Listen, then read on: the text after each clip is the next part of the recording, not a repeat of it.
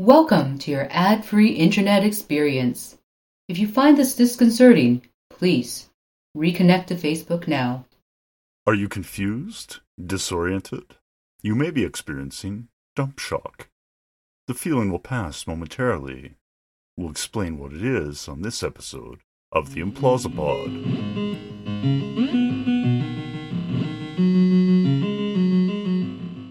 And snap, back to reality.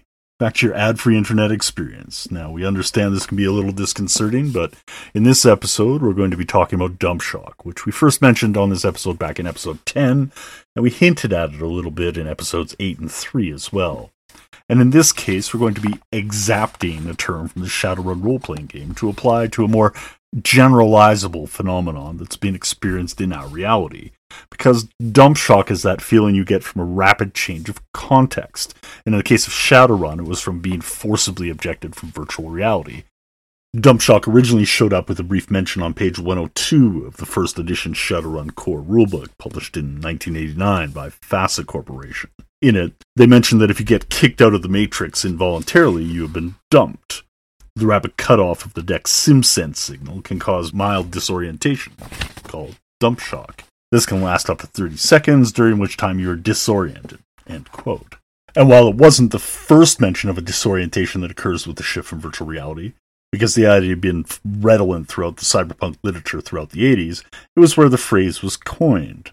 From there it grew, repeated in successive editions and source books for the game, but it's really when the unofficial forums for the game got hosted at dumpshock.com that it was more regularly used in the day to day vocabulary. So when I'm using the term as part of my vocabulary, or the larger vocabulary of the show and the blog, it means a rapid change in context as well. When we mentioned the phenomenon in episode 10, it was in relation to the Fediverse, a distributed social network based on the ActivityPub protocol. And one of the features that's touted about the Fediverse is that there's no advertising, at least when compared to Twitter or Facebook or TikTok or any of the other social media networks that are out there. So, this lack of advertising can cause a sense of unease or disquiet, especially if you're accustomed to the modern media environment that we have on the internet, or at least for the last 20 years or so. It's something that we, the inhabitants of the modern OECD nations, know almost nothing about. It's as if we're fish in the ocean, and the water is advertising. We know nothing of what it's like to be on dry land. An ad free environment is an anti environment for our current existence. And an anti environment is what media theorist Marshall McLuhan described in War and Peace in the Global Village. And it's from there that I paraphrase that bit about the fish in the water. What he's saying is that the fish would have no anti environment by which they could perceive that the element that they live in. So for us, it's advertising. For fish, it's the water. For birds, it would be the air. For smaller organisms, maybe the puddle that they're in. For computer viruses, we could almost theorize it as being the silicon or the computer networks that they run through. But that idea of an anti environment holds true. It's that change of context that allows you to examine your normal position or where you're coming from. It's like when you go on vacation and you realize how your home country may be a little bit different than other countries around the world. It's one of the uses of fiction and science fiction, especially, where we can imagine a different kind of place, an imaginary, as we discussed earlier, and see how things might behave differently. It gives us context. Now, as I said, this idea of an anti environment comes from Marshall McLuhan, and we've mentioned him only sparingly before. We'll have to go into some of his works in much more depth in the future, but we did want to address this specifically. McLuhan talked in fluent hyperbole, and this is one of those moments when that use of language allowed him to capture the essence of the moment perfectly well. And seeing as we're talking about advertising, we'll take a quick moment to take a look at what he said about advertising and understanding media as well. On page 202, he states that Quote, ads seem to work on the very advanced principle that a small pellet or pattern in a noisy, redundant barrage of repetition will gradually assert itself. Ads push the principle of noise all the way to the plateau of persuasion. They are quite in accord with the procedures of brainwashing. This depth principle of onslaught on the unconscious may be the reason why. End quote. Like I said, hyperbole, but it cuts right through to the heart of the matter as well. Now, we talked a little bit about advertising in terms of the audience commodity back in episode 8, and it's kind of been a recurrent theme since we've started this set of episodes on the podcast. And despite his verbiage, McLuhan doesn't necessarily take a negative view of advertising, though there is some critique, and that's part of his overall critique of society. His statement is, quote, the historians and archaeologists will one day discover that the ads of our times are the richest and most faithful daily reflections that any society ever made of its entire range of activities. So here he is about 30 years before the release of Demolition Man, absolutely nailing it. Now, we absolutely need to go into depth on Demolition Man at some point in time, but as of the recording of this podcast in September 2023, Demolition Man, which was released by Warner Brothers, which is a struck studio with the WGA and SAG AFTRA action still going on, we're not going to go into it in support of the strike. But once that's over, we'll go back and take a look in depth. And while this isn't a Marshall McLuhan episode, or it isn't our intent to make one anyways, there is one more point that he makes in Understanding Media that's directly relevant to our topic at hand, that of dump shock. In Understanding Media, he talks about technology is an extension of man. And we touched on this briefly in our AI Reflections episode, but in chapter four of the book, in the chapter titled The Gadget Lover, or Narcissus Narcosis, he goes in depth about uh, at least his theory of how this is actually taking place. According to him, when we extend our capabilities with tools, we tend to anesthetize our senses in order to prevent ourselves from being overwhelmed by the new sensory overload that comes along with it. And when we use electrical tools, or electric tools in this case, mostly he's referring to things like radio, television, and film, it tends to overwhelm us as it's an extension of our central nervous system as a whole. So we have this idea of narcosis that by using technology we become numb to its use, that we have to have some kind of barrier there in order to prevent from being overwhelmed.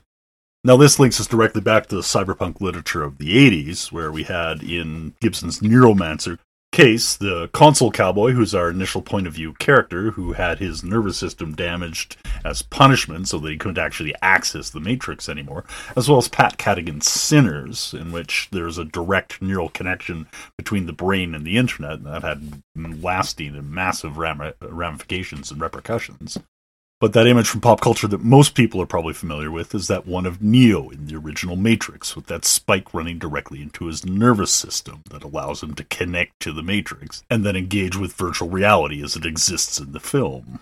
And while the allusions to the use of the Matrix being like a drug are strewn throughout the film and series as a whole, and they link us heavily to McLuhan's idea of tech as narcosis, they also tie the Matrix film back to the proto cyberpunk authors like Burroughs, Ballard, and Philip K. Dick, as we discussed in episode 3. Now, there's one more obvious allusion within the Matrix, and that's the choice of pills that Morpheus offers to Neo in the room. And I don't want to get into that whole red pill, blue pill discussion because of the way our culture went with that particular theme. I'd like to consider that we're doing this talk from a parallel dimension where that particular context or point of view with respect to the pills did not take place. So if I'm talking past this a little bit, please understand because we don't want that to overload the discussions that's taking place. What I'd like to focus on is the event that happens immediately following Neo taking the pill, where he's covered by that silvery, mirrory liquid. Everything gets turned inside out, and the signal gets disrupted, as we hinted at last episode. The point I'd like to focus on is not the pill, but the coding. Because that coding is the complete overwhelming of the senses and the narcosis that takes place that McLuhan is talking about. That coding is what cultural theorist Thomas de Zengotita calls the blob, or postmodernity. It's that detachment that comes with ironism. It's that sense of being one step removed and aloof in order to prevent yourself from being overwhelmed by all that's going on. That if you can step back and laugh at something or, you know, mock it or deconstruct it, then you can at least have some distance and protect oneself. Again, as de Zengotita calls it, it's a blob. It surrounds everything, like the Stay Puft Marshmallow Man. It deadens the edges and doesn't let anything get through. And this is what Neo experiences. But it's also really hard to pierce the veil. So when something does get through, it's overwhelming. It's a shock to the system. It's like it takes something on the scale of a 9 11 to have enough signal to break through the background noise that we live with. So, this shifting context that we see, whether it's for Neo in The Matrix, or Stallone in Demolition Man, or a Hacker in Shadowrun, or us, shifting context between an ad saturated environment and an ad free environment, like happens with the Fediverse. Or at least that's how it's described on the brochure. Because the truth is, the Fediverse isn't an ad free environment. It's just, it's not a sponsored environment. I mean, there's commercial entities that operate on the Fediverse just fine, and there's more and more joining every day. You can see them with everything from the BBC to Ars Technica to smaller news sites or publishers, big and small, and the authors themselves, whether they're sci fi authors or others as well as artists, whether they're independent or emigres from Etsy or operating a storefront, in an era of the branded self, of a mediated self, then it's not an ad free environment. They're continually going to be there. And much like McLuhan was talking about earlier, when an ad is a learned way of communicating, of uh, expressing oneself, then it's going to be taking place within the posts that are made on the Fediverse. So while the Fediverse is not ad free, so to speak, it lacks the obnoxious levels of advertising that's prevalent on all other forms of social media. And this brings us to a couple of our last few points. The shifting context that happens with Dump Shock doesn't imply necessarily a change in speed, it just implies a change in direction. But we'll leave our discussion of the works of Paul Virilio in modern media for another time let's just suffice to say that the relative velocity can be dependent on the frame of reference, which brings us to our last referent right now, and that is Zizek. There's a relatively infamous clip from his 2012 documentary, The Pervert's Guide to Ideology, where he steps into the frame of John Carpenter's 1988 film They Live and talks about the glasses that Nada uses to see the aliens amongst us.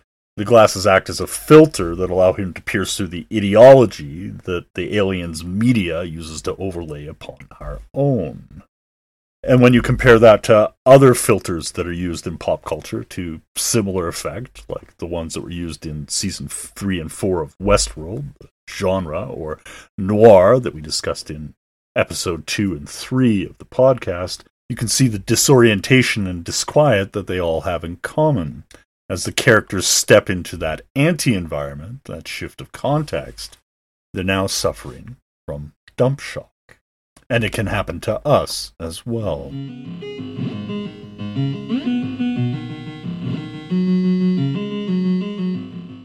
Thank you for listening. And as we come to a close, I just wanted to take a few moments to talk about some channel related business. As we stated at the outset, this is an ad free zone. There should be no advertising associated with it, though some podcast players will interject ads. I don't know if I have any control over that, but I hope I do. We are famously not on a few of the more common podcast players like iTunes, Spotify, and Google Podcasts because, well, we have some issues with those particular companies it is absolutely possible that if we do post this podcast, this episode in particular, or any other to YouTube, that it may end up getting ad support. And just is the way things work there. I could demonetize them, I think, but if for some reason you're seeing an ad with it, by all means know that it's not intentional. In all honesty, the costs for running this channel are pretty minimal, mostly in my time, and that's fine. I enjoy doing the work. We don't currently have any affiliate links, but if we do end up making any recommendations, we will try and get you as close to the manufacturer, publisher, or distributor, or original creator, author, musician, or what have you as possible. But if you feel that a donation is something you'd like to do, or that's within your practice, then by all means, there is a